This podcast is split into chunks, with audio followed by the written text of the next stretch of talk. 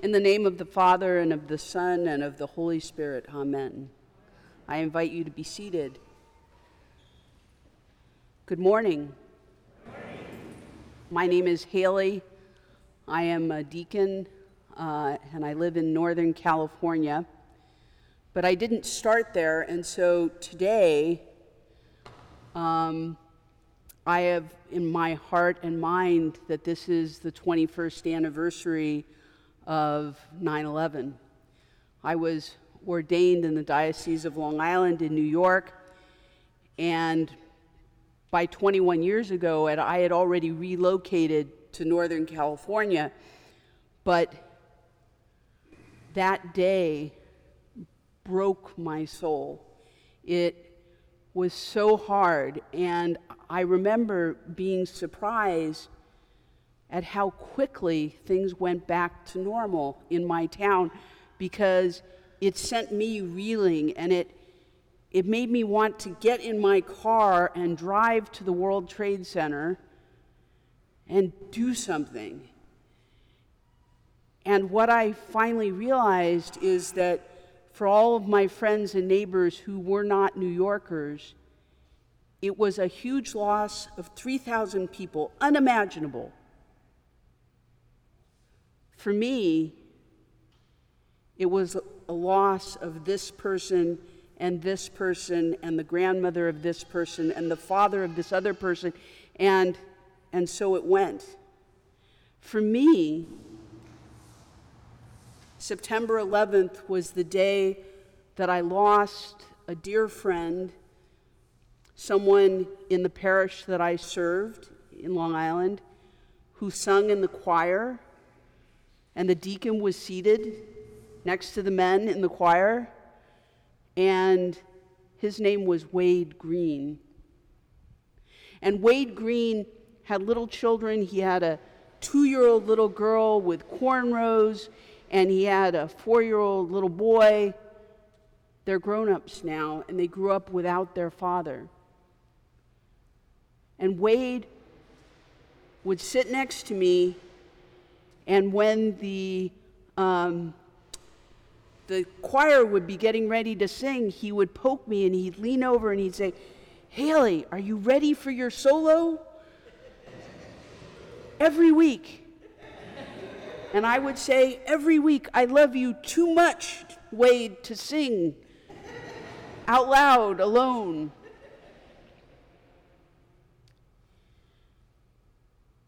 I today remember Wade because this is the way that I find him now that he is lost.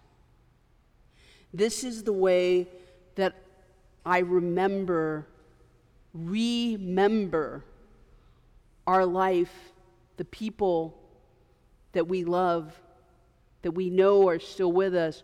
We remember them into our community so that they are not lost.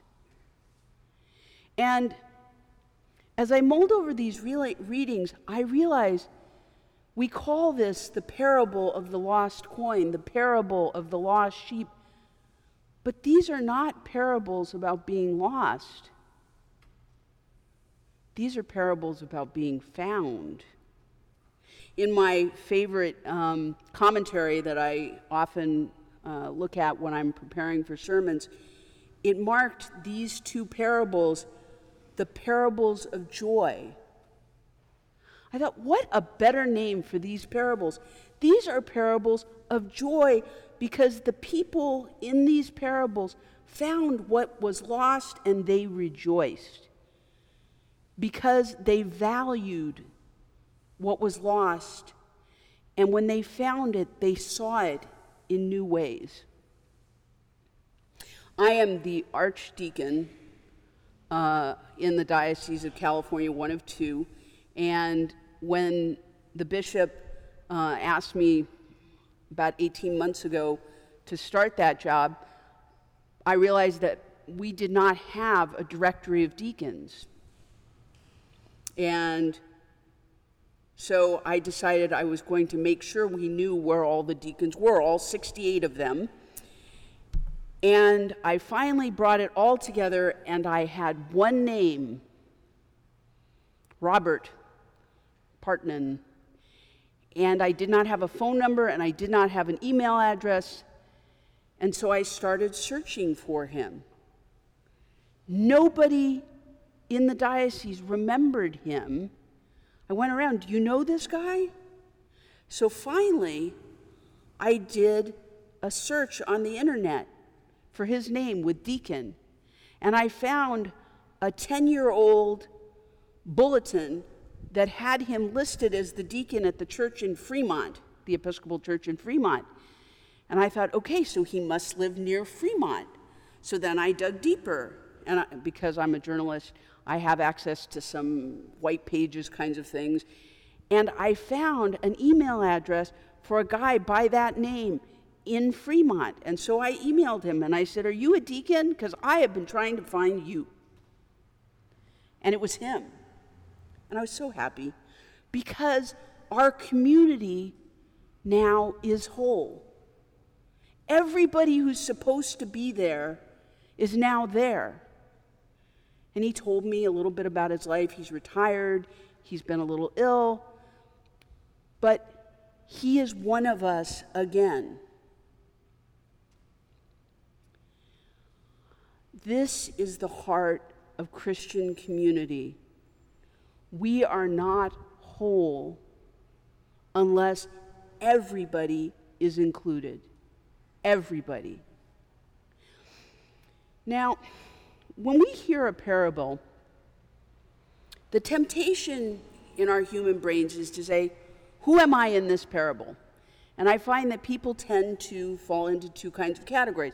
There are the people who are in the flock, and there are the people who are lost. And sometimes they used to be in the flock and now they're lost, or they used to be lost and now they're in the flock. But we find that there are people who, for whatever reason, at this moment when they hear this parable, they feel safe, they feel known, they feel loved. And then there are the people who feel alone, who feel forgotten, who feel unseen, who feel not included, not wanted, not welcomed. I would say, though, this morning, cast yourself as the shepherd. Cast yourself as the woman who lights a lamp, who looks around and says, There is a coin, there is a sheep, there is something missing. Because that is when we become the hands and hearts of Christ in the world. I think that that is the moment when our Christian community, this community, would be at its very best because we are noticing and seeking wholeness, belovedness, integrity, all of the things that God wants for us. We're searching to make sure that all of the pieces of who God wants to, us to be complete, whole. We're trying to bring all that together in this moment of time, and that is holy work. It's also important when you're reading a parable to notice where it shows up in the narrative. These two parables come right before one of the most well known parables in the Bible, the parable of the prodigal son, which is also got the wrong name. It should be called the parable of the loving father, but nobody knows it by that name. So, the parable of the prodigal son is the one that reminds us that when people show up ready to be included, ready to be part of the family, we welcome them without question. We celebrate. So, first we go and look, and then we celebrate. We're being asked in these parables to believe, and not just believe, but to embody that everyone is valuable no matter what has happened before they were lost. People get lost for all kinds of reasons. And the importance is not why they were lost, the importance is how and when and if they are found. I listen to a lot of podcasts on the, I say on the radio, I'm really old. Um, I listen to podcasts on my phone, and I like um, uh, true crime podcasts. And recently, Audible told me that I should listen to one called Finding Tamika. And it's a podcast about a young woman who's like 22 and she went missing. And nobody knew where she was. And for weeks and weeks, nobody looked for her. The media didn't notice and didn't report. The police said she had probably run away, even though her family knew she hadn't run away. It was because she was a young woman of color. It was because there were other stories of women that had been lost who had more standing. And her aunt was a PR person. And so she hit the phones and she wrote press releases and she did a whole bunch of things. And she finally got Tamika on America's Most Wanted Missing Persons edition. And the tips started coming in and they figured it out and they found her she hadn't survived, which is a very sad part of the story. If I had written the story, she would have survived, but this is a true story.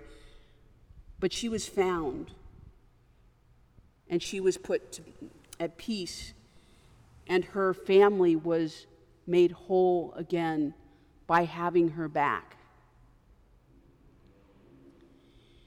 When we live in ways that forget the people who are lost, we are putting out unintentionally, not in a mean way, but unintentionally saying that what is lost is not valuable. Because the reality is that if something is valuable, we make an effort. If I drop a penny and it rolls underneath the car parked out there, I go, is it worth going under the car? No, no, it is not. Sometimes someone will move the car, somebody else will find the penny, it'll be good. If I drop a diamond underneath that car, something of great value, what do I do? Well, I park myself on the corner until I can gather my friends and I say, okay, we're going to wait for this car to move. We're going to climb under the car. We're going to move the car. We're going to do the work that needs to be done so that we can find this valuable thing. Every single one of God's people, which, let me be clear, is every human being and creature on this earth, every single one, not one not included is that kind of valuable. That kind of valuable to God. And if we're building the community of heaven on earth, they are that kind of valuable to us. God calls us to love the lost, to look for the lost, not just for them, but for us. I know today is your feast day, the feast day um, of this parish, and so I wanted to find out what St. Augustine had said on this topic. And what he said was Since love grows within you, so beauty grows, for love is the beauty of the soul. I have seen in just a couple of days here how this community welcomes people you have a lot of visitors, all kinds of visitors, and you welcome them all. And that kind of love gives this place such a beautiful soul. And yet, our work is not done because there are still people missing. When we decide how we're going to figure out who's missing, we step back and we go, who is not at this table? Who is hungry? Which seat is empty? Which role is left unfilled? Which place is yearning for someone? We think about who was here and isn't here anymore, and we wonder why, and we reach out.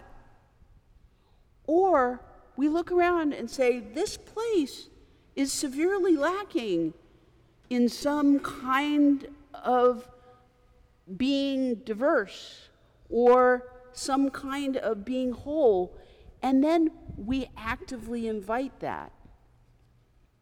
And when we step into this work, then it changes how we spend our time. It changes how we spend our money. It changes how we pray and who we pray for.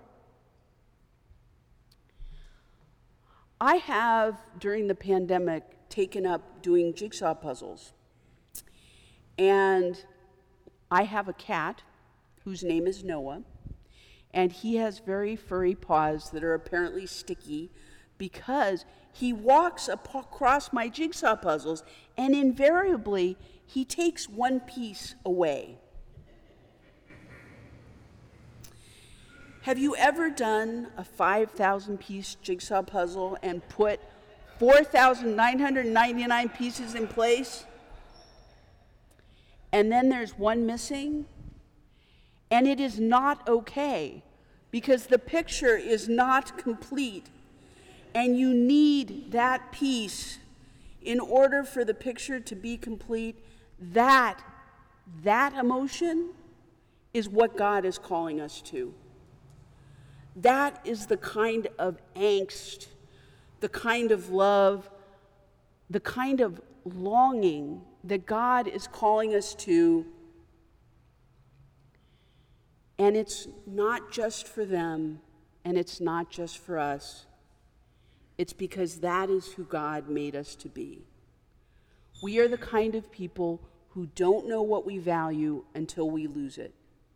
We are the kind of people that create community with value and worth through searching out the people who can fill the empty spaces, who are the last piece in the puzzle to make the picture perfect and wonderful and as it was intended to be. That's how God's love works the seeking, the finding, and the being whole. And so let us begin this search and let us begin it now.